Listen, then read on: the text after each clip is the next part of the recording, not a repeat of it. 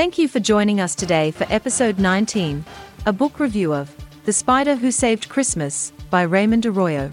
Spotlighting the indie author is a josepheclay.com production. Now to the Spotlighting the Indie Author crew and the book review.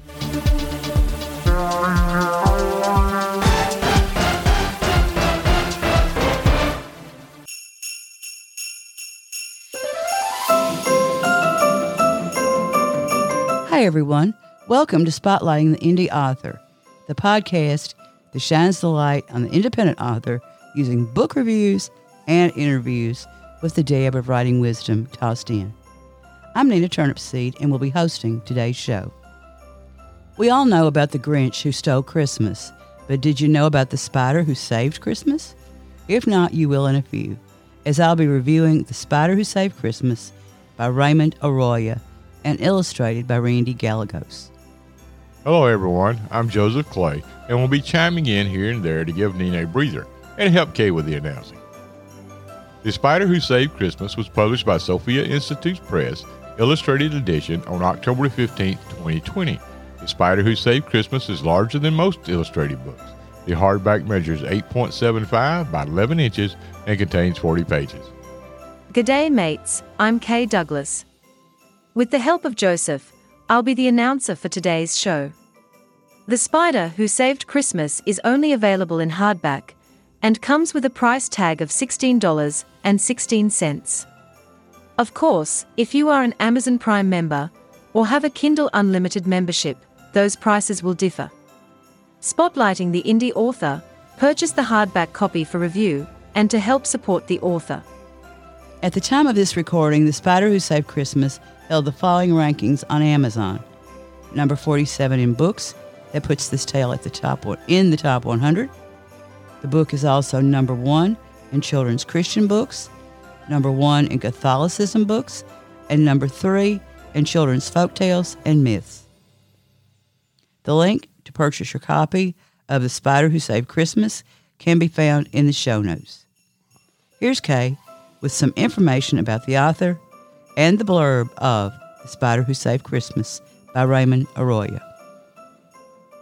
The author of this fantastic illustrated book, Raymond Arroyo, is a familiar face to some. His bio is lengthy, so we'll just touch on the highlights. A link to Raymond Arroyo's Amazon author page, which contains a bio, will be in the show notes. Raymond Arroyo is a native of New Orleans and is passionate about sharing the unique culture of his beloved Crescent City and the great state of Louisiana. Raymond Arroyo is a New York Times best-selling author, an international broadcaster, and a Fox News contributor who has worked for CNN and the Associated Press. He is also host and managing editor of The World Over Live on EWTN. The Spider Who Saved Christmas is the latest book written by Raymond Arroyo, but not the only book. The other books he has penned can be found on his Amazon author page. Once again, that link will be in the show notes. Now to Hang on book. a second, Kay. Let me clarify something about the blurb. The blurb of The Spider Who Saved Christmas that Kay is about to read is the one published to Amazon. The blurb on the back of the book is similar, with only changes to sentence structure and location within the blurb. Okay, Kay, back to you. Thank you, Joseph. The book blurb for The Spider Who Saved Christmas. Radiating the wondrous spirit of the season, The Spider Who Saved Christmas rekindles an ancient legend, casting new light on the story we thought we knew. Created by New York Times, best-selling author Raymond Arroyo, with illustrations by Randy Gallegos, The Spider Who Saved Christmas spins the enchanting faith-filled tale of Nephila, a cave-dwelling spider, who plays a pivotal role central to the Christmas story. This instant classic reveals the origin of Christmas tinsel and reminds us that hope can always be found even in dark places where we least expect it. Thank you, Joe and Kay. As you know by now, Raymond Arroyo is not an indie author. Joe and Kelly covered why we chose this book back in episode number 16. We'll put a link in the show notes to that show. There were no issues with editing or formatting. I liked the text and the use of the drop cap, which gave the book a classic look. The text color is white which allows it to pop from the dark illustrations. The book cover was eye catching and relevant to the story, and the blurb was written well and nailed the story. I give both two thumbs up. That covers everything but the storyline, the character development, and illustrations. The story was well written, conveyed the message perfectly, it moved at a good pace, building the suspense to the climax as the pages were flipped. The book was unique and a pleasure to read. Like Charlotte's Web, the protagonist in this magical tale is Nephila, a golden silk orb weaver. Nephila is a cave dwelling spider and resides there with her children. Together as a family, these spiders work to save Christmas. How, you ask? You're just going to have to read the book to find out. this book was illustrated by Randy Gallegos. The illustrations are colorful and tell the story well. These illustrations are more complex than a normal picture book. Joe, you are a book critic and you're an art critic. Plus, you have several Batman graphic novels. How do these illustrations compare to those in a graphic novel? You are correct. The illustrations by Randy Gallegos are complex in both color and depth. These illustrations are similar to those found in a graphic novel or comic when it comes to vibrant colors and details. However, unlike comics and some graphic novels, these illustrations are not in panels and are not, well, shall we say cartoonish like other children's books. After the first page, Randy Gallegos uses two pages as his canvas for one illustration, setting the scene for the text that accompanies these two pages. These illustrations are nothing short of fine art. I have not seen illustrations in any book to date this spectacular. I give the illustrations two thumbs up, and if I have my cowboy boots off, two big toes up. Excellent work, Randy Gallegos. Thank you, Joe. And I take it you like the illustrations. Yes, you could say that and not be speaking with a forked tongue. Before I move on to awarding stars, what else impressed you about The Spider Who Saved Christmas? Most hardbacks have a jacket, or sometimes called a dust cover, that is made of paper. The artwork from the book, the blurb, and other information are printed on that jacket or dust cover. Not the case with The Spider Who Saved Christmas. Randy Gallegos' fabulous artwork is printed directly to the hardback cover along with the eye pleasing text. The pages are of a thicker stock from what is found in most books.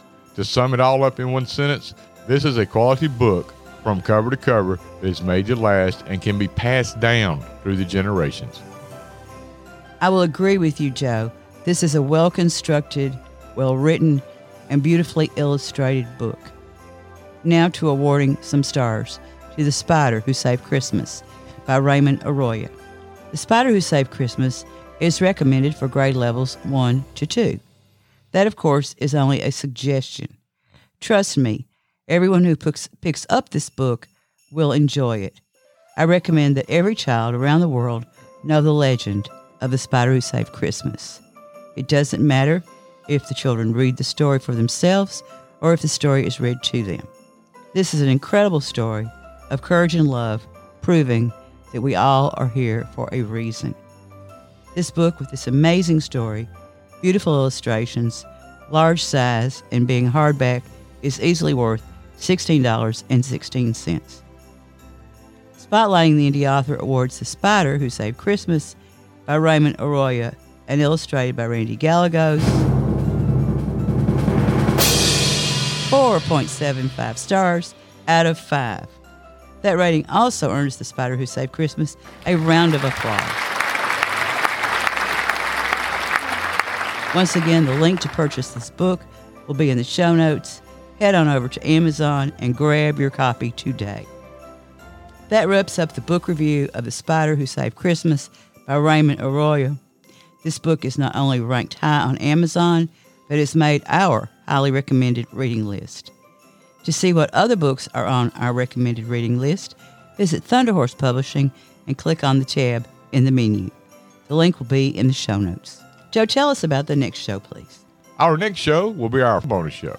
The Indie Author Christmas Celebration will air next week, December the 22nd, 2020.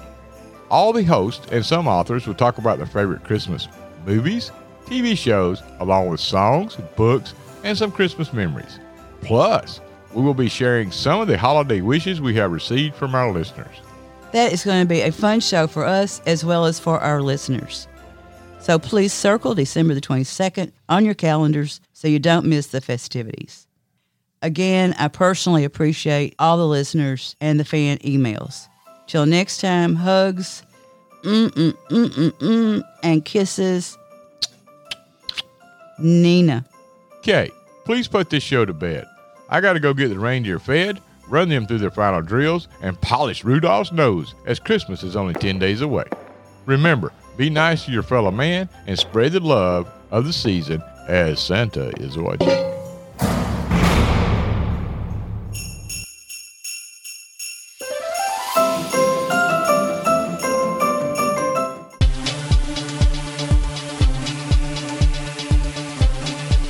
Music used in today's podcast.